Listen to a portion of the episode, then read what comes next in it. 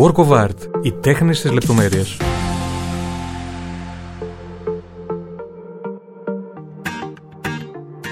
Ο σημερινός μου καλεσμένος είναι πολύ αγαπημένος, είναι πολυπράγμων. Σεφ, επιχειρηματίας, τηλεοπτική αλλά και διαδικτυακή προσωπικότητα, καθηγητής συγγραφέας, πραγματικά νομίζω ότι έχει κάνει όλα, είναι ο Πάνος Ιωαννίδης. Ξέχασε να πεις για το food styling και για τη φωτογραφία επίσης. Με συγχωρείς. Δεν πειράζει, το συγχωρώ. ήταν, ήταν πραγματικά μέτρητα πάνω. Καλώς ήρθες. Καλώς σας βρήκα και σας ευχαριστώ πάρα, πάρα πολύ για την πρόσκληση. Να είσαι καλά και για μας είναι πολύ μεγάλη τιμή που βρίσκεσαι εδώ. Να πω ένα μικρό fun fact ότι τον Πάνο τον είχα συναντήσει ξανά πριν από ένα χρόνο περίπου στην εκπομπή Σημείο Συνάντησης της ΕΡΤ1 που είχα την τύχη να φιλοξενήσει το project αυτό. Νομίζω ήταν στο δεύτερο ή στο τρίτο επεισόδιο. Ε, αποδείχθηκε πολύ γούρικος, οπότε είμαι σίγουρος πως και σε αυτό το podcast θα μας χαρίσει αυτή την ενέργεια. Ευχαριστώ πάρα πολύ. Ντράπηκε.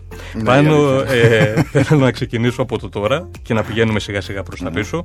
Θέλω να μιλήσουμε αρχικά για το 2019 όπου πήρες την απόφαση να ανοίξεις ένα πολύ αγαπημένο στον κόσμο όπως αποδείχθηκε Ιταλικό εστιατόριο στο κέντρο της Αθήνας, στο Όβιο. Θέλω να μου πεις πώς πήρες την απόφαση και γιατί επέλεξες αυτή την κουζίνα. Λοιπόν, αυτή η ιδέα το να ανοίξω ένα ε, μαγαζί ή να συνεργαστώ για να ανοίξω ένα μαγαζί ε, και να έχει την υπογραφή μου ήταν πολύ παλιά. Πολύ πριν το 19. Να αναφέρω ότι ε, ασχολούμαι με τη μαγειρική πάνω από 25 χρόνια επαγγελματικά. Ε, η πορεία μου, η μεγαλύτερη πορεία μου, καλός ή κακός, ε, ήταν στο private sector. Δηλαδή σε ένα κομμάτι που ε, ουσιαστικά μαγείρευα για πολύ μικρό και κλειστό κύκλωμα. Ε, ήμουν πάρα πολλά χρόνια σεφ σε πρεσβεία. Ε, και εκεί δεν είχα ακριβώς τη δυνατότητα. Βέβαια, οι απαιτήσεις ήταν υψηλές, αλλά δεν είναι ακριβώς οι εστιατορικές απαιτήσεις. Άρα λοιπόν το είχα ε, στο μυαλό μου ότι ήταν η επόμενη κίνηση που θα ήθελα να κάνω και σίγουρα με ένα φαγητό το οποίο θα ήταν ένα home φαγητό. Δηλαδή ένα φαγητό το οποίο θα πεινούσες και θα ερχόσουν να φας. Δεν θα ήταν αυτό που ε, η ιδέα που βγαίνω απλά για την εμπειρία και μετά θα την ξαναζήσω μετά από δύο-τρεις μήνες ε, ή δύο φορές το χρόνο, ας πούμε.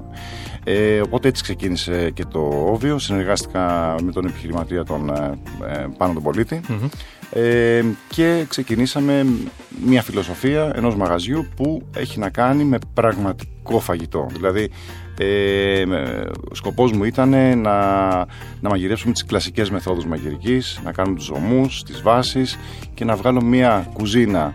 Έτσι όπως εγώ την έζησα ε, στα χρόνια που ζούσα στην Ιταλία, Ιταλική, αλλά με κάποιο twist ε, αρκετά κοντά στο μεσογειακό ελληνικό και όπως αποδείχθηκε από την πορεία του κατάφερες. Όπως ανέφερες, στην Ιταλία έχεις ε, σπουδάσει επίσης, σωστά; Ναι, ναι. Ε, θέλω να ρωτήσω, οι γονείς σου έχουν ρίσει από την Κωνσταντινούπολη, αν δεν κάνω λάθος. Βεβαίως. Ε, εσύ γιατί επέλεξες να σπουδάσεις στην Ιταλία και όχι στην Κωνσταντινούπολη, Φερρυπίν. Λοιπόν, ε, την πολιτική κουζίνα την έχω ζήσει αρκετά και μάλιστα από πρώτο χέρι. Και από τις δύο γιαγιάδες μου, οι οποίες ήταν ε, εξαιρετικές μαγείρες.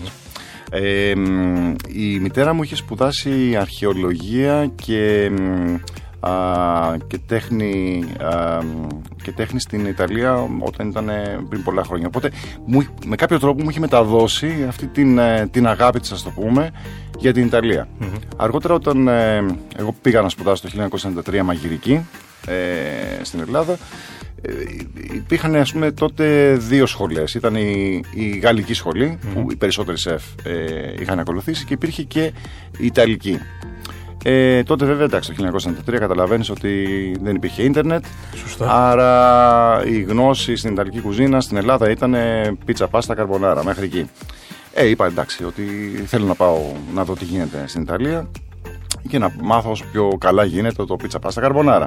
Βέβαια, καμία σχέση ε, εκείνη την εποχή. Ήταν ε, όταν μπήκα και είδα πραγματικά τι γίνεται με την Ιταλική κουζίνα.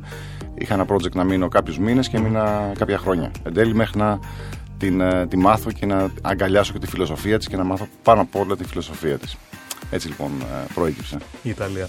Ε, οι γονείς σου ε, αγαπούσαν τη μαγειρική. Ήταν ε, σύμφωνοι και υποστηρικτικοί, φαντάζομαι, με την αποφασή σου να ασχοληθείς ε, με αυτό το κλάδο; Ε, ο μπαμπάς το μόνο πράγμα που μου είχε πει κάποτε ήταν ότι κάνε ό,τι δουλειά θέλεις, φτάνει να την αγαπήσεις. Γιατί αν δεν την αγαπήσεις, δεν μπορείς να την κάνεις και ποτέ καλά.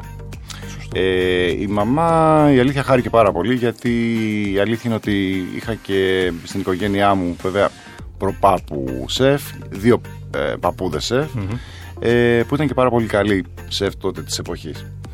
Οπότε είχε χαρεί πάρα πολύ για την αποφασή μου και τότε μάλιστα δεν ήταν και καθόλου της μόδας ε, η μαγειρική. Δηλαδή Όλοι οι άλλοι που το ακούγανε αυτό λέγανε Αχ, τώρα εντάξει, θα πας να γίνεις μάγειρας μες στη λίδα, μέσα στο αυτό, δεν θα έχεις ε, Χριστούγεννα, δεν θα έχεις γιορτές με την οικογένειά σου κτλ, κτλ. Άρα ήταν ένα επάγγελμα το οποίο πραγματικά έπρεπε να το αγαπάς για να το κάνεις. Ε, και το επέλεξα. Πολύ ωραία ιστορία. Νομίζω βέβαια οι γονείς σου αγαπούσαν την τέχνη σφαιρικά, ναι. γιατί ο, ο μπαμπάς σου ε, κατασκεύαζε και κοσμήματα. Ναι. Σωστά, κάτι που σε έμαθε και σένα στην πορεία. Η αλήθεια είναι ε, σχεδιαστής και κατασκευαστής κοσμημάτων. Ε, Αυτοδίδακτος και φοβερό ταλέντο. Η μαμά ζωγράφος ε, και οπότε ναι, έτσι πολύ ιδιαίτερη οικογένεια, πολύ καλλιτεχνική. Μέχρι σήμερα κατασκευάζεις, θυμάσαι; Ε, ο παπάς. Όχι εσύ, αν θυμάσαι τώρα, κατασκευάζεις κοσμήματα και τα λοιπά, τα ασχολείσαι καθόλου στον ελεύθερο σου χρόνο; Κοίτα, η αλήθεια ότι όταν ε, βρίσκω χρόνο να πάω στη Θεσσαλονίκη να επισκεφτώ την αδελφή μου, η οποία και εκείνη ασχολείται τώρα με κοσμήματα, ε, μπαίνω λίγο στο εργαστήριο, κάτι θα φτιάξω, κάτι θα. Αυτό, ε, ε, μ' άρεσε πάρα πολύ η αλήθεια. Νομίζω και η θήκη από το κινητό σου έχει μια ιστορία. Είναι δική σου κατασκευής; Ναι, ισχύει. Αυτό πώ το έμαθε. Εντάξει, μάλλον είσαι πολύ καλός δημοσιογράφος. Μπράβο. Σε ευχαριστώ. Δεν ήταν προσχεδιασμένο βέβαια. Όλο είναι αυθόρμητο. Με έπιασε ξαπίνηση η αλήθεια, ναι. ε, θέλω να σε ρωτήσω, όταν έκανες, θα πάω λίγο στο τώρα, γιατί σε λίγο καιρό, όπως μας είπες, ξεκινάει πάλι το Masterchef, τα γυρίσματα. Ε, όταν έκανες το πρώτο πρώτο ραντεβού με την παραγωγη αν μπορούσες ποτέ να φανταστείς την απήχηση που θα έχει αυτή η εκπομπή και τη διάρκεια της φυσικά. Όχι, σε καμία περίπτωση δεν μπορούσα να φανταστώ ούτε την απήχηση. Μάλλον την απήχηση ίσως και να μπορούσα να τη φανταστώ αν αυτό το project ήταν πετυχημένο. Γιατί είχαμε δει ότι και στο, την πρώτη φορά που είχε έρθει ε, το Masterchef στην Ελλάδα υπήρχε μια φοβερή απήχηση. Βέβαια, οι εποχές τότε ήταν και λίγο διαφορετικές ε, ως προς και, στο, και ο κόσμος ας το πούμε δεν ήταν τόσο συνηθισμένος σε ε, προγράμματα ε, ήταν ας το πούμε λίγο πιο παρθένα η αγορά. Οπότε το κοινό ήταν, είχε μεγαλύτερο ενδιαφέρον. Τώρα νομίζω ότι κάπως με τη μαγειρική εδώ και πάρα πολλά χρόνια έχει ακουστεί πάρα πολύ έχει παίξει πάρα πολύ σε όλα τα επίπεδα. Οπότε κάπως έχει φθήνει και η, η προσοχή του κόσμου. Σωστά. γενικά ίσως έχει υπάρξει και ένας κορεσμός. Ε, σίγουρα τα περισσότερα, σίγουρα μια τέτοια συμμετοχή έχει πολλά καλά, αλλά φαντάζομαι θα έχει και κάποια αρνητικά, ίσως, στο τομέα σου. Σου δημιούργησε κάποιες δυσκολίες στις συνεργασίες σου τις ε, υπόλοιπες που έτρεχες ήδη ενώ τις μαγειρικές; Ε, ωραία ερώτηση. Ε, σίγουρα οτιδήποτε κάνουμε έχει τα θετικά και τα αρνητικά. Ε, αυτό που θα επιλέξουμε αν θα το συνεχίσουμε ή όχι έχει να κάνει αν τα θετικά είναι περισσότερα από τα αρνητικά. Σε αυτή την περίπτωση με την ε, τηλεοπτική μου παρουσία ε, νομίζω τα θετικά είναι περισσότερα από τα αρνητικά, όχι ότι αυτά δεν υπαρχουν Ε, και γενικά ε, ανάλογα είναι στον καθένα μας που εκτίθεται το πώς θα το διαχειριστεί αυτό το κομμάτι. Ωραία. Ε, Έχεις αναρωτηθεί ποτέ, είναι κάτι που εγώ συνήθως ε, σε μακροχρόνια συνεργασία το αναρωτιέμαι, αν ε, είχες για όποιο λόγο αρνηθεί εκείνη την πρόταση, πώς θα ήταν η ζωή σου σήμερα; Ε, ήμουν πολύ κοντά να την αρνηθώ η αλήθεια, γιατί τότε ήδη είχα μία συνεργασία ε, με κάποιο εργοστάσιο συγκεκριμένα ε, που είχα αναλάβει το κομμάτι του RD. Αν ε, τα πράγματα πηγαίνανε τέλεια εκεί, ε, επειδή είμαι και άνθρωπος που όταν αναλαμβάνω κάτι θέλω να το τελειώνω, ε, μπορεί και να μην είχα πάει. Ναι. Απλά έτυχε να μην, ε, η συγκυρία να μην ήταν καλή ούτε εκεί. Οπότε επέλεξα ότι ναι, μια καινούρια αρχή και βλέπουμε. Ωραία, ωραία. Γενικά είσαι άνθρωπος που του αρέσει να τολμάει, το ρίσκο δηλαδή. Είσαι ανοιχτός. Όχι τόσο όσο μπορεί να ακούγεται. Ναι. Ε, γενικά είναι, είμαι πολύ σταθερός τύπος. Ε, δεν ρισκάρω εύκολα. Αν θα ρισκάρω κάτι θα, πάντα θα έχει σίγουρα τα συν θα είναι περισσότερα από τα πλήν. Ε, και γενικότερα ναι, προσέχω αυτό που κάνω ε, να έχει πάντα αξία. Πάντως, ε, επειδή αρκετά χρόνια πιο πριν, ως επαγγελματίας βεβαίως, ε, είχες ε, δηλώσεις συμμετοχής σε μια άλλη πριν το Masterchef, νομίζω ότι αυτό πρέπει να λειτουργεί τώρα πολύ θετικά, γιατί από τους τρεις θα καταλαβαίνεις καλύτερα την ψυχολογία των παιδιών. Ε, Εντός εισαγωγικών θα πω ότι είχα κάνει κάποιο εμβόλιο τότε, τηλεοπτικό. Οπότε είχα μπει πολύ νωρίς ε, στη τηλεόραση, πήρα μια μικρή γεύση, είδα περίπου τι γίνεται. Οπότε και απομυθοποίησα και κατάλαβα πώς λειτουργούν όλα τα πράγματα. Και κυρίως η ψυχολογία, το να βρίσκεσαι εσύ ο ίδιος εκτεθειμένος. Ε, σίγουρα καταλαβαίνω, ίσως περισσότερο και από τα άλλα δύο παιδιά, το τι ε, μπορεί να αισθάνεται ένας παίκτης.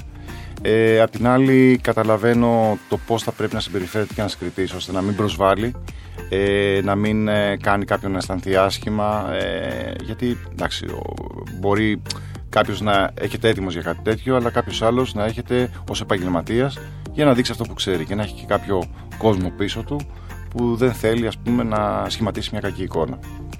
Είναι πολύ σωστό αυτό που λες και νομίζω ότι ενώ ένα διάστημα ίσως ήταν λίγο μόδα η, η αυστηρή κριτική, ας πούμε, mm. εντός εισαγωγικών, εσύ πραγματικά ποτέ είχες πάντα μια ευγένεια και ποτέ δεν έθιξε κάποιον παίκτη, ακόμα και, και αν τον έκοβες στη συνέχεια, εννοείται. Γενικότερα πιστεύω ότι στη ζωή μου είμαι έτσι. Δηλαδή θα πω αυτό που πρέπει, αυτό που πιστεύω πραγματικά ε, και θα το πω με όλη την τιμιότητα και με όλη την καθαρότητα και σίγουρα με αγάπη. Γιατί πολλές φορές η κακή κριτική ε, ή η πραγματική κριτική, όχι η κακή κριτική, ε, μας πάει πιο μπροστά. Δηλαδή το να ακούμε μόνο καλά, λέμε εντάξει, είμαστε τέλειοι, δεν χρειάζεται να αλλάξουμε τίποτα.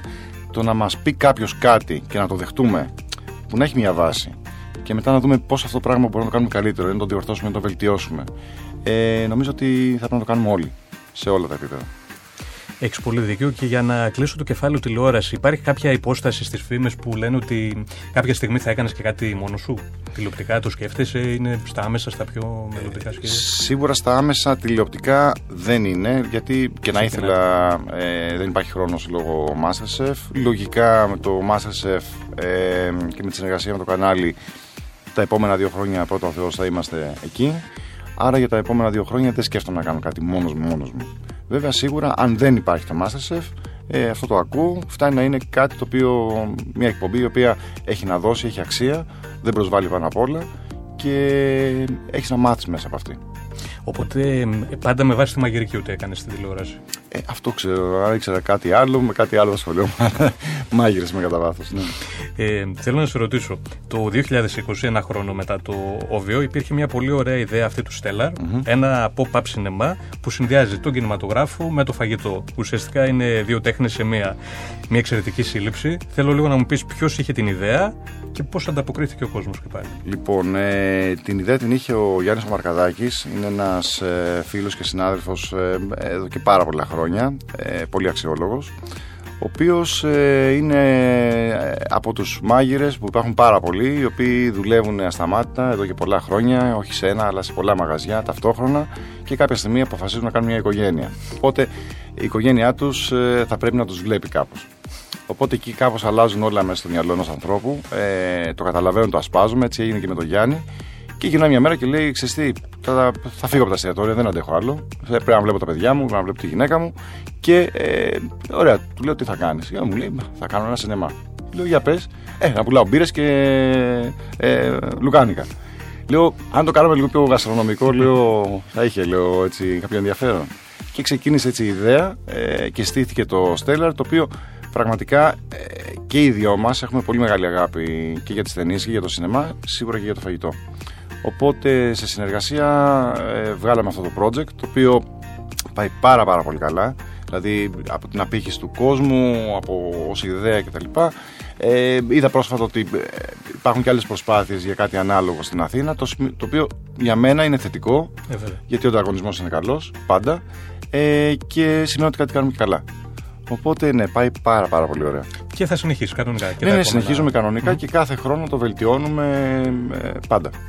Κινηματογράφο εσύ προλαβαίνεις να πηγαίνεις; Και αν ναι, τι ταινίες βλέπεις; Ε, Δυστυχώς όχι, δεν προλαβαίνω κινηματογράφο. Πολλές φορές βλέπω κάτι στη τηλεόραση στο σπίτι. Ε, παλιά πήγαινα πάρα πάρα πολύ και θερινό αλλά και χειμερινό έτσι, το χειμώνα αρκετά. Ε, ε μου αρέσουν πολύ έτσι, αστυνομικές περιπέτειες, ε, κάτι που θα σε κρατάει σε μια γρήγορση. Αλλά απ' την άλλη μου αρέσουν πάρα πολύ και οι ταινίες οι οποίες ε, έτσι είναι λίγο πιο ε, δραματικές αλλά και λίγο πιο ε, πώς να σου πω, ε, συναισθηματικές. Α, ωραία. Αυτό. Δεν το ε, περιμέναμε νομίζω. Για πες μας μια ταινία τέτοια. Ε, λοιπόν, ε, πρόσφατα παίξαμε στο Stellar ε, το Υποστίνο. Μια πάρα πολύ παλιά ταινία. Για να είμαι ειλικρινής, δεν την είχα δει. Α, την είδες τώρα πρώτη φορά. Και την είδα τώρα πρώτη φορά και έπαθα πλάκα. Λέω, κοίτα να δεις τώρα πόσο παλιά ταινία είναι και πόσο διαχρονική. Ε, κάτι τέτοιο.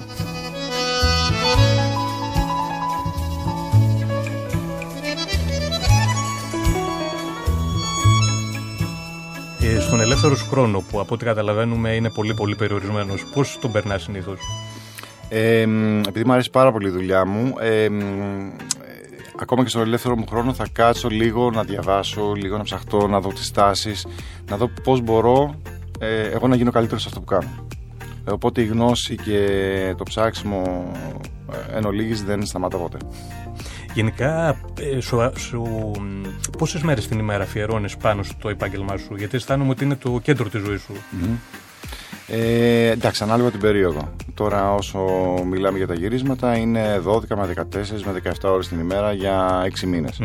Ε, αυτό είναι το στάνταρ. Τώρα από εκεί και πέρα, όταν τελειώνουν τα γυρίσματα, έχω τα δικά μου τα project, τα οποία πρέπει απλά να είμαι δίπλα, να παρακολουθώ την ομάδα μου, να σχεδιάζουμε μαζί πράγματα, να βγάζουμε ιδέες, να τις τρέχουμε. Οπότε νομίζω ότι είναι κάτι το οποίο δεν σταματά ιδιαίτερα. Έχεις και μία εκπομπή εντός εισαγωγικών στο YouTube, βέβαια, μαγειρική. Θέλω να μου πεις τις διαφορές του διαδικτύου και της τηλεόρασης, όπως mm-hmm. αντιλαμβάνεσαι. Δηλαδή, πώς είσαι στη συνθήκη του ενός γυρίσματος και πώς στην άλλη.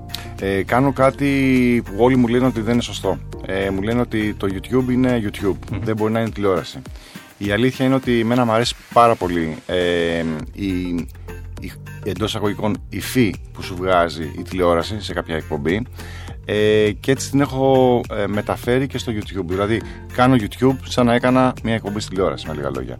Με πάρα πολύ καλό color correction, με ωραία εικόνα, με ωραίο ήχο, με σωστό μοντάζ, με μουσική. Δηλαδή, θα μπορούσε άνετα ε, να μεταφερθεί ε, σε αυτό το concept που κάνω αυτή τη στιγμή στο, στο YouTube, να μεταφερθεί και σε μια εκπομπή στη τηλεόραση. Τηλεοπτική. Τηλεοπτική. Ωραία. Θέλω να ρωτήσω, μας ανέφερες πριν ότι ήσουν executive chef στη Βασιλική Πρεσβεία για 15 χρόνια. Ναι, ναι, 15 χρόνια. Ε, αυτή ήταν, ας πούμε, θα λέγαμε, η πιο απαιτητική και δύσκολη δουλειά που έχεις κάνει στην πορεία σου; Όχι, όχι, όχι. Δεν, ήταν, ε, η δυσκολία ήταν. Ε, μια δυσκολία υπήρχε πάντα. Σε όλες τις δουλειές είναι και δύσκολες και εύκολες. Ε, δεν ήταν από τις πιο δύσκολες η αλήθεια. Νομίζω ότι η πιο δύσκολη περίοδος που είχα ζήσει επαγγελματικά ήταν ε, όταν ήμουνα στη φάση για να μάθω. Δηλαδή στην, ε, ως ε, ας το πούμε εκπαιδευόμενος. Στα πολύ πρώτα σου Στα πολύ πρώτα μου βήματα. Και, και οι ώρες ήταν άπειρες και η συμπεριφορά ήταν ιδιαίτερη ε, και γενικά δεν σου χάριζε κανένας κάστανο. Ε, στην πρεσβεία ήταν λίγο πιο safe το περιβάλλον, ειδικά όταν απέδειξα τι μπορώ να κάνω και ποιος είμαι. Οπότε τα πράγματα ήταν πολύ πιο εύκολα γιατί υπήρχε μπροστά ας πούμε το project. Όταν όλα πηγαίνανε καλά, ήταν όλοι χαρούμενοι. Όταν κάτι γινόταν, πάντα έφταιγε ο μάγειρας. Οπότε. Αυτός είναι ο κανόνας. Αυτός είναι ο κανόνας. Ε, υπήρξε ποτέ από αυτές τις ε, δυσκολίες που αντιμετώπισες τα πολύ πρώτα σου βήματα, υπήρξε κάποια στιγμή που να αναθεώρησες και να είπες ίσως ε, αυτός τελικά το επάγγελμα να μην είναι για μένα; Ναι, όταν γύρισα στην Ελλάδα μετά την Ιταλία, mm-hmm. ε, έψαχνα να βρω δουλειά. Ε, αυτό ήταν λίγο πριν το 2000, κάπου στο 99 αρχές. Ε, και. Α, η κατάσταση η οποία είδα δεν έχει καμία σχέση με την κατάσταση η οποία είχα συνηθίσει στην Ιταλία. Δεν ήταν τόσο επαγγελματικά τα πράγματα. Σε πολύ γνωστές και καλές κουζίνες περίμενα τα πράγματα να είναι διαφορετικά και κυρίως από το κλίμα Δηλαδή, ε, δυστυχώς σε μεγάλες επιχειρήσεις δημιουργείται αυτές οι κλίκες που είτε εντάσσεσαι είτε είσαι εκτός ε, ε, και έχεις πρόβλημα. Ε, σαν το Σέρπικο, αν δεν ξέρω αν έχεις την ταινία. Ναι, ναι. Οπότε κάπως έτσι ήμουνα εγώ, δεν μπόρεσα να ενταχθώ εύκολα ε, στον κύκλο το μαγειρικό. Ε, οπότε είπα ότι OK, okay, θα αλλάξω επάγγελμα. Ε, δεν κάνω πλέον μαγειρική. Γιατί είναι κάτι το οποίο μου αρέσει. Αν το κάνω σε, ε, σε μέρη που δεν περνάω καλά, δεν θα το κάνω και καλά. Οπότε προκειμένου να γίνει αυτό, ας κάνω κάτι άλλο που απλά να το κάνω για να ζω. Ε... Είχες σκεφτεί κάποια επαγγέλματα ή ήταν πολύ νωρίς; Ναι, είχα σκεφτεί κάποια επαγγέλματα, αλλά δεν θα στα πω. Ούτε ένα. Ούτε ένα. ε, ναι, θα σου πω μάλλον ένα. Ναι, είχα σκεφτεί να κάνω κομμωτική. Α, πολύ ναι, ενδιαφέρον. Ναι, ναι, έχει πολύ πλάκα, καμία σχέση. Ε, Τέλος πάντων. Μετά, ε, κάποια στιγμή. Μισό λεπτό, ποιο ήταν το ερέθισμα πριν; ε, ποιο ήταν το ερέθισμα; Ναι, όταν είχα γυρίσει λοιπόν την ίδια εποχή που είχα γυρίσει ναι. από Ιταλία, είχα μια ξαδερφούλα η οποία κάποια στιγμή της είχα φτιάξει τα μαλλιά και, φαντα... και, και κοιμήθηκε πολύ προσεκτικά για να πάει την επόμενη μέρα στο σχολείο με τα μαλλιά σφιαγμένα από μένα, τα οποία είχε ξετρελαθεί και αυτή και οι φίλες της.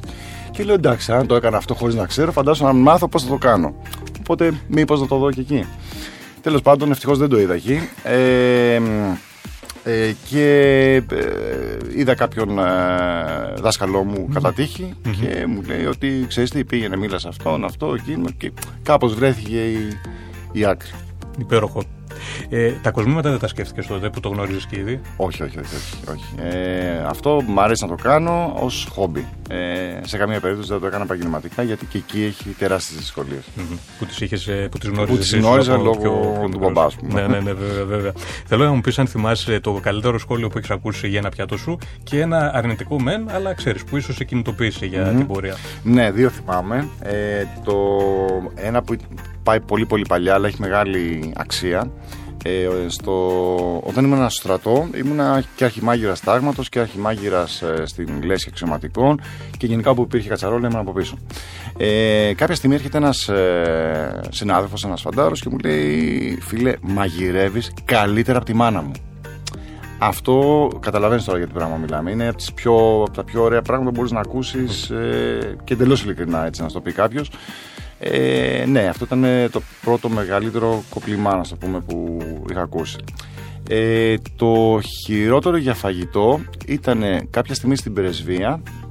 Ε, είχα κάνει ένα τραπέζι, ήταν τώρα μια κυρία η οποία ήταν food critic στη Γαλλία. Ε, αλλά ήταν κάτι, είχε σχέση με Δανία, νομίζω. Τέλος πάντων, ήταν καλεσμένο στο τραπέζι. Και στο τέλος της βραδιάς της τι ρώτησα, ας πούμε, οι εντυπώσεις σας, αυτό, πώς σας φάνηκαν τα πιάτα κτλ. Μου λέει όλα ωραία, όλα πολύ νόστιμα. Και θυμάμαι ότι είχα κάνει ένα χαζοσχεδιάκι, ξέρεις αυτά τα, τα ελαφρώς ατιμέλητα που κάνουν στο πιάτο. μάλιστα, ναι, ναι, ναι. Και μου λέει, ε, το μόνο λέει που θα σου πω είναι στο styling αυτό το σχέδιο που έκανες είναι easy way to escape. Μη σε φοβίζουν τα κενά. Αυτό μου είχε πει. Το οποίο εκείνη τη στιγμή δεν το κατάλαβα αμέσως. Μετά, στα επόμενα χρόνια, το κατάλαβα και το ακολουθώ. Αυτό. Και αυτό θα έλεγα τώρα ότι και τα δύο σχόλια έγιναν πολύ παλιά, αλλά τα θυμάσαι μέχρι και σήμερα. Ναι, ναι οπότε ναι, ναι, ουσιαστικά ήταν για σένα, ας πούμε, είναι λίγο πηξίδα αυτά που άκουσα. Είναι πηξίδα, ναι. Είναι πηξίδα γιατί όταν τα πραγματικά δεν το δεις αγωιστικά και δεις ένα σχόλιο το οποίο μπορεί να είναι ε, κακό, αλλά είναι καλοπροαίρετο κατά βάθος, αυτό θα σε πάει ένα βήμα πιο μπροστά. Το καταλαβαίνεις πάντα πότε είναι καλοπροαίρετο. Ναι. Ε, και ιδίως από ποιους το ακούν. Δηλαδή υπάρχουν και πολύ καχυτερχεί άνθρωποι που απλά. και το αντιμετωπίζω και στο όβιο αυτό το πραγμα Που τρώει ο κόσμος και βλέπει ότι έρχεται για να το παίξει ένας μικρός κριτής. Ή για να του δώσουμε σημασία. Ή για αυτό. Ε, το οποίο μάλλον το περνάμε και όλοι μας αυτό. Ε, υπάρχει κόσμος που εντάξει, ίσως να μην έχει την δέουσα και θέλει να τραβήξει την προσοχή από κάπου αλλού το έχεις φιλοσοφήσει λίγο. Οπότε ναι. καταλαβαίνεις όμως αμέσως πότε είναι ειλικρινής. Αμέσως πότε είναι ειλικρινής και πότε όχι. Και πότε είναι για να γίνεις καλύτερος και πότε είναι απλά για να στην πει ή για να σου πιάσει κουβέντα.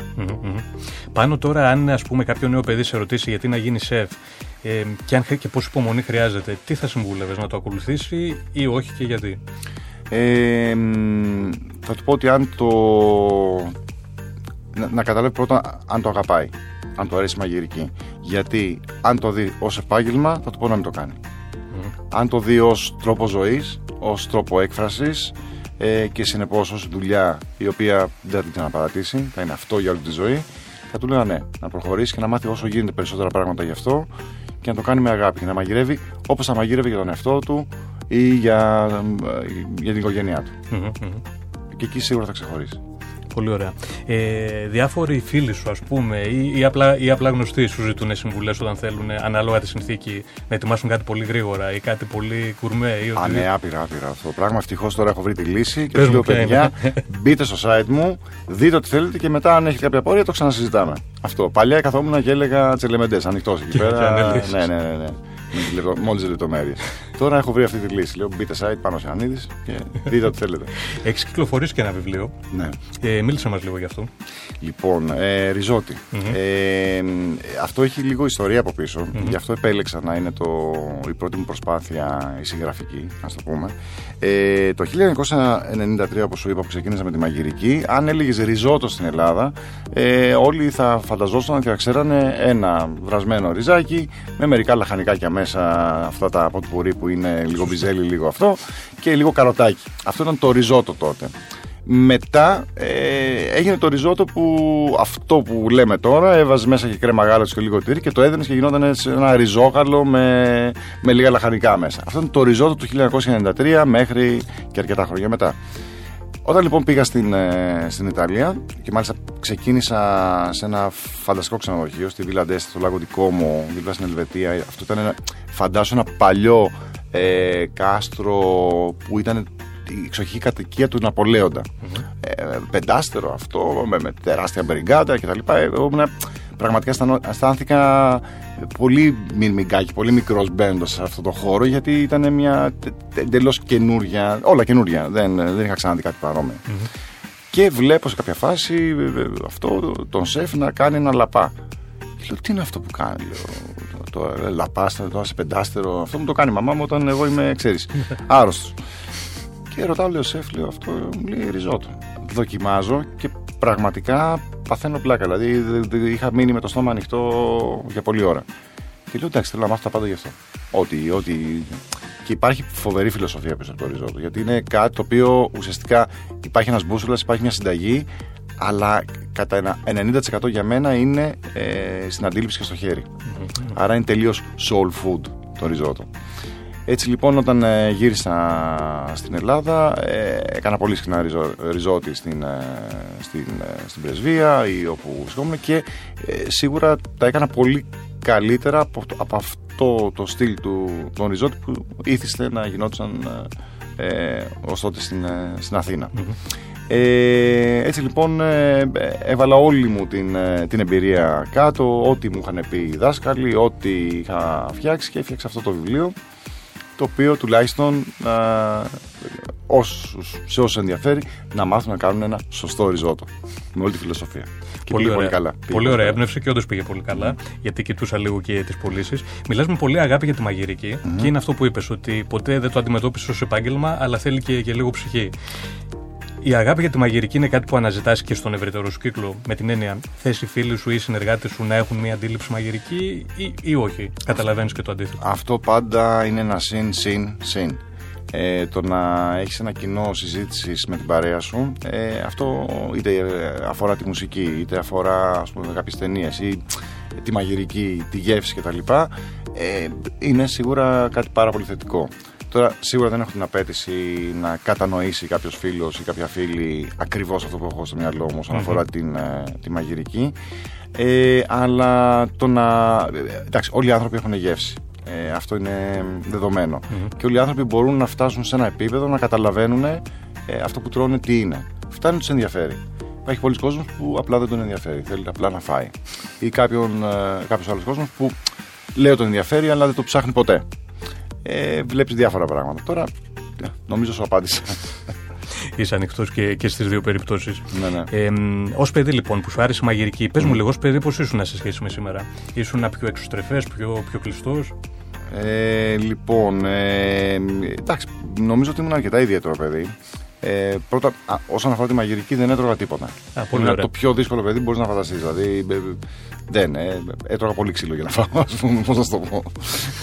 Ε, οπότε μετά από ένα σημείο ξεκίνησα τσούκου τσούκου να μαγειρεύω εγώ στο σπίτι. Αυτό πιο πολύ γιατί εντάξει και οι δύο γονείς μου ε, δούλευαν πάρα πολλές ώρες. Mm-hmm. Ε, έμενα και μόνο στο σπίτι και με τη γιαγιά κτλ. Οπότε κάτι έπρεπε να φάω.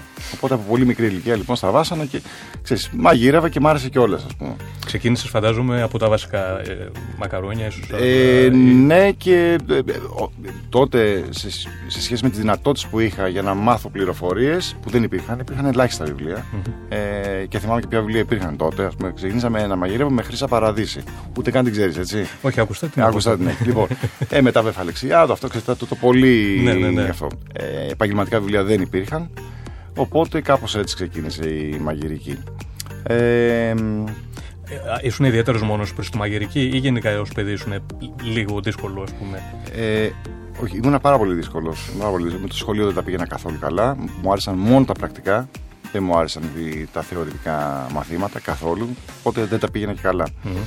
Ε, και αυτό, οπότε μάλλον κάποιο πρακτικό επάγγελμα έπρεπε να πάω. Που... Αυτό το ήξερες από νωρίς; Το ήξερα από νωρίς σίγουρα. Το ήξερα από νωρίς, ναι. Η, η αλλαγή, ας πούμε, στο χαρακτήρα σου πότε έγινε μεγαλώνοντας; Ε, νομίζω ότι ε, έχουμε κάποια μέτρα και στα, μάλλον κάποια, κάποιους σταθμούς στη ζωή μας. Που όταν φτάνουμε σε αυτούς τους σταθμούς έχουμε μπροστά μας μία, δύο, τρεις επιλογές και έναν δρόμο να πάρουμε. Ο οποίος καθορίζει και την υπόλοιπη πορεία μας. Ε, υπήρχαν κάποιοι τέτοιοι σταθμοί στην πορεία μου. Ε, νομίζω ότι ε, μια πολύ δύσκολη κατάσταση που με έκανε να οριμάσω πάρα πολύ γρήγορα ήταν όταν έχασα το 2007 τον πατέρα μου. Εκεί νομίζω ότι πολλά πράγματα πλέον ε, άλλαξαν. Έπρεπε να πάρω εγώ τη ζωή στα χέρια μου και να διαχειριστώ και κάποια οικονομικά θέματα που αφορούσαν την οικογένειά μου.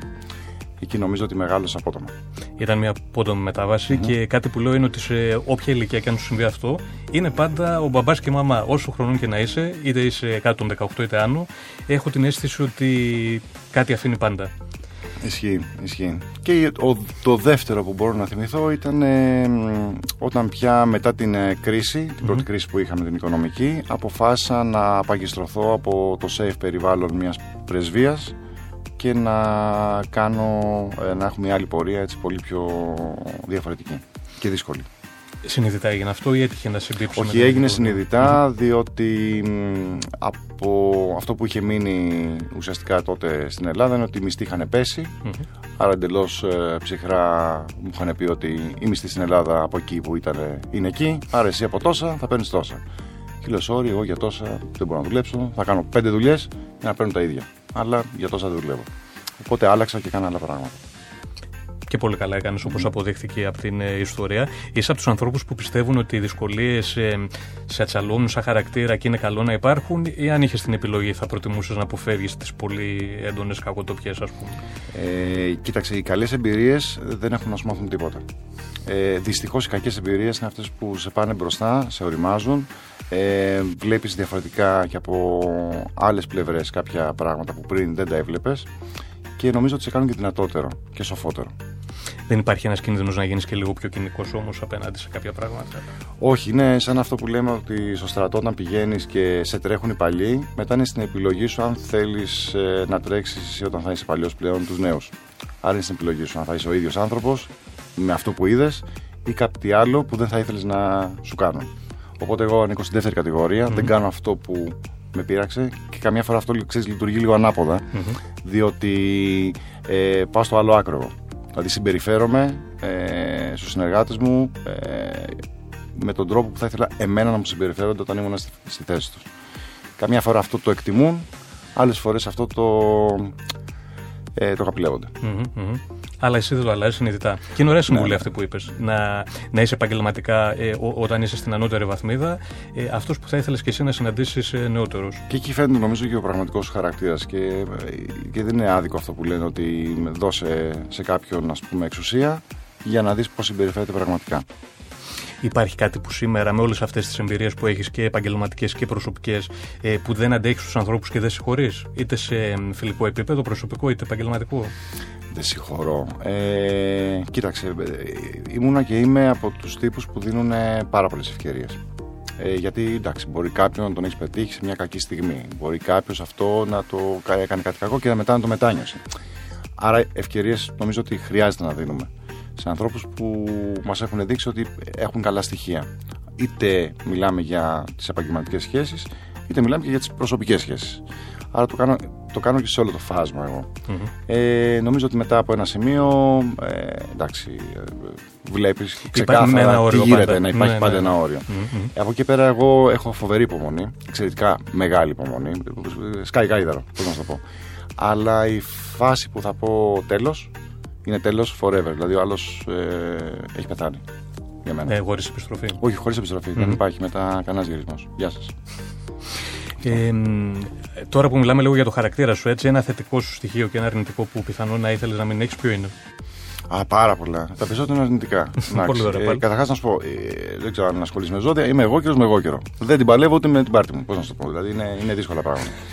Ε, είμαι ε, πολύ ενθουσιώδης, ε, θα ήθελα λίγο αυτό να το χαμηλώσω.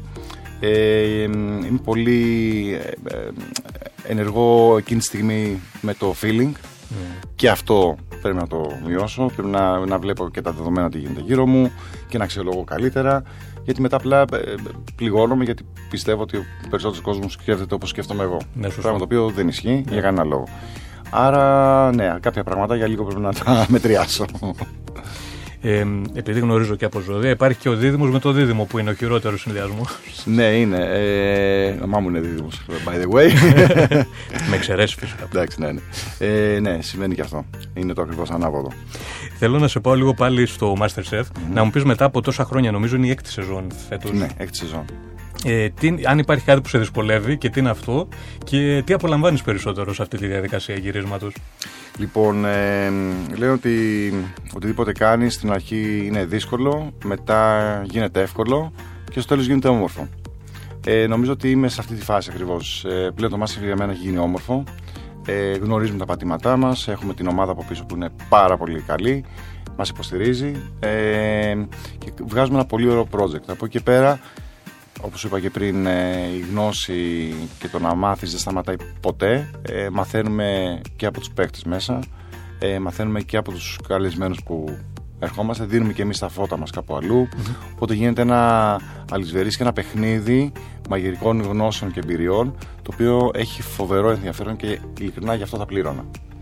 Ε, τώρα από εκεί πέρα, εντάξει, δυσκολίες είναι δυσκολίες, τα γυρίσματα είναι γυρίσματα, αλλά είπαμε ότι σε όλες τις καταστάσεις και περιστάσεις κρατάς τα θετικά ε, και όταν υπερισχύουν από τα αρνητικά, σίγουρα είσαι κάπου καλά. Πολύ σωστό αυτό που λες. Ε, Μήπως ε, παρακολουθείς καθόλου τα social media, θες να έχεις επαφή με τον κόσμο όταν ε, παίζεται το Masterchef; Ε, στην αρχή, ειδικά τα πρώτα χρόνια, πρώτο, δεύτερο Masterchef, νομίζω τα ακολουθούσα συνέχεια. Δεν ήθελα να χάσω κόμμα το τι λέγανε, το τι κάνουν κτλ. Τώρα ε, δεν θα έλεγα έτσι ομά ότι αδιαφορώ, απλά δεν θέλω να τα παρακολουθώ. Δηλαδή το αφήνω να εξελιχθεί όπως είναι και μάλιστα μη σου πω ότι δεν παρακολουθώ και τις εκπομπές ε, του Masterchef όταν είμαι ακόμα μέσα, γιατί δεν θέλω να επηρεαστώ Γιατί ε, οι, ε, οι παίχτε, ας το πούμε, μπροστά μας είναι κάπως διαφορετικοί. Πίσω, όταν λείπουμε εμείς, είναι διαφορετικοί. Μεταξύ τους είναι διαφορετικοί. Αυτό δεν θα ήθελα ακόμα να. Να την πληροφορία. Ναι, γιατί θα με επηρεάσει. Ε, πάνω επειδή είσαι πραγματικά σταμάτητο, θέλω να μου πεις για το άμεσο ε, μέλλον, δηλαδή για τη σεζόν που έρχεται και το 2022, τι, τι άλλο μπορεί να ετοιμάζεις, τι έχεις στο μυαλό σου; Λοιπόν, μαγειρικά πάντα ναι, μιλώντας, ε, ετοιμάζω δύο project σε συνεργασία, τα οποία έχουν να κάνουν πάλι με, ας το πούμε, μέρη Ιταλική κουζίνα, που είναι και το στοιχείο μου και που μου αρέσει. Ε, και το μεγάλο τώρα το, το προσωπικό μου project το οποίο είναι ε, στο χώρο στον οποίο έκανα γυρίσματα ως τώρα για το YouTube, mm-hmm. τις φωτογραφίσεις ε, για διάφορα, το, το στούντιό μου με λίγα λόγια. Αυτό το ανακα, έχω ανακατασκευάσει όλο τύπου η Ηλία Ρίξτο και πάμε πάλι. Και θα γίνει ένας ε, μίνι πολυχώρος με διάφορα δρόμενα πάντα γύρω από τη γαστρονομία πάντα σε σχέση με τη γαστρονομία ή με την, ε, με το beverage.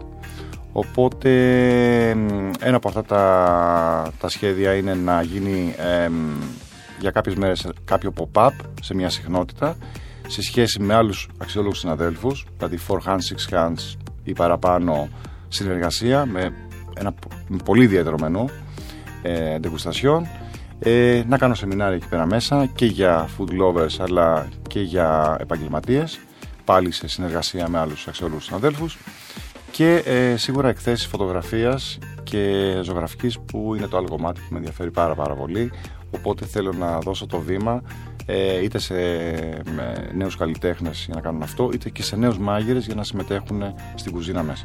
Εξαιρετικό το ακούω. Ε, πολύ... Είναι ρομαντικό να σου πω να δεν ξέρω αν θα δουλέψει. δεν ξέρω αν θα βγάλει λεφτά από αυτό. Αλλά σίγουρα είναι πολύ ρομαντικό και δεν νομίζω ότι γίνεται κάτι τέτοιο εύκολα. Ε, βέβαια. Είναι... Ειδικά στη σημερινή εποχή. Ναι, ο κύκλος μας είναι πολύ συγκεκριμένος οι μάγειρες. Ε, δεν συνεργάζονται εύκολα μεταξύ τους. Και εγώ νομίζω ότι πάω να κάνω κάτι που θέλω να σπάσω αυτή την, ε, ε, τη φήμη, εν περιπτώσει. Μακάρι. Οι ειλικρινείς προθέσεις θέλω να πιστεύω ότι πάντα ανταμείβονται. Παρένθεση στη φωτογραφία, τι σου αρέσει περισσότερο; Στη φωτογραφία, το, στη, στη life περισσότερο. Ε, για πολλά χρόνια είχα ασχοληθεί ως food stylist σε περιοδικά τότε που υπήρχαν τα περιοδικά προ ίντερνετ παλιά, μην μπει σε εποχή τώρα. Ε, και, ε, και είχα γνωρίσει και πάρα πολλούς φωτογράφους, οπότε πάντα με ενδιαφέρει και η φωτογραφία. Βέβαια τότε η φωτογραφία καταλαβαίνεις ότι ήταν το φιλμάκι, δεν υπήρχε digital ναι, εποχή. Ε, τώρα που υπάρχει digital Ακουγόμαστε εποχή. στα 300 χρονών, αλλά δεν είναι. Ναι, κι όμως. Έχει προχωρήσει γρήγορα η τεχνολογία, δεν φταίμε εμείς, δεν είμαστε μεγάλοι. Λοιπόν, και, ε, ναι, και τώρα με την digital εποχή είναι πολύ πιο εύκολο σε κάποιον να βγάλει φωτογραφία, να κάνει λάθη, να επεξεργαστεί, να διορθώσει κτλ. κτλ. Οπότε τόλμησα και εγώ να μπω σε αυτό το κομμάτι, αλλά ε, εντελώς ερασιτεχνικά. Δεν, ε, δηλαδή για τις δικές μου φωτογραφίσεις προσλαμβάνω φωτογράφους, ε, και ε, ανθρώπους που έχουν ασχοληθεί με το αντικείμενο επαγγελματικά και πολύ περισσότερο από μένα. Πολύ ωραίο επίσης και αυτό. Ενώ φαίνεσαι μερικές φορές, ίσως τα, τα, πρώτα χρόνια περισσότερο, στο Masterchef ε, λίγο άκαμπτος, mm-hmm. ε, έχεις μια πλευρά τρομερά εξωστρεφή και δοτική. Ναι, η αλήθεια ντρέπομαι πάρα πολύ την κάμερα. Τώρα, λίγο το έχω ξεπεράσει. Εντάξει, τον έκτο χρόνο είμαστε, πέντε χρόνια μου πήρε, αλλά OK. Okay, τώρα λίγο έτσι έχω ανοιχτεί. Αλλά γενικά ναι, ντρέπομαι πάρα πολύ τις κάμερες, ντρέπομαι τις ε, φωτογραφίες. Εγώ δεν φωτογραφίζομαι. Ε, δηλαδή, Αυτό το έχω ελάχιστες φωτογραφίες από μικρός, ας mm-hmm. πούμε. Ε, εντάξει, τώρα λίγο το έχω ξεπεράσει. Εντάξει. Χρειάζεται, δουλειά μου είναι. Αυτό. Πολύ ωραία. Ε, πάνω θέλω να σου ευχηθώ ειλικρινά και ολόψυχα καλή επιτυχία σε όλα τα project σου. Ε, ήταν πολύ μεγάλη χαρά που σε ξαναείδα και μας αφιέρωσες αυτό το χρόνο. Και δική μου χαρά και πραγματικά σε ευχαριστώ πάρα πολύ για την ε, πρόσκληση. Να είσαι καλά, μα είσαι ένας άνθρωπος που έχει στη ζωή του στο επίκεντρο την τέχνη. Θέλω να πω στου όσους μας ακούτε ότι το Work of Art το ακούτε φυσικά μέσα από το artpodcast.gr και σε όλες τις μεγάλες ψηφιακές πλατφόρμες. Η επιλογή είναι δική σας. Εμείς θα ξαναλέμε πολύ σύντομα. Η τέχνη στι λεπτομέρειε. Work of Art με τον Μιχάλη Προβατά.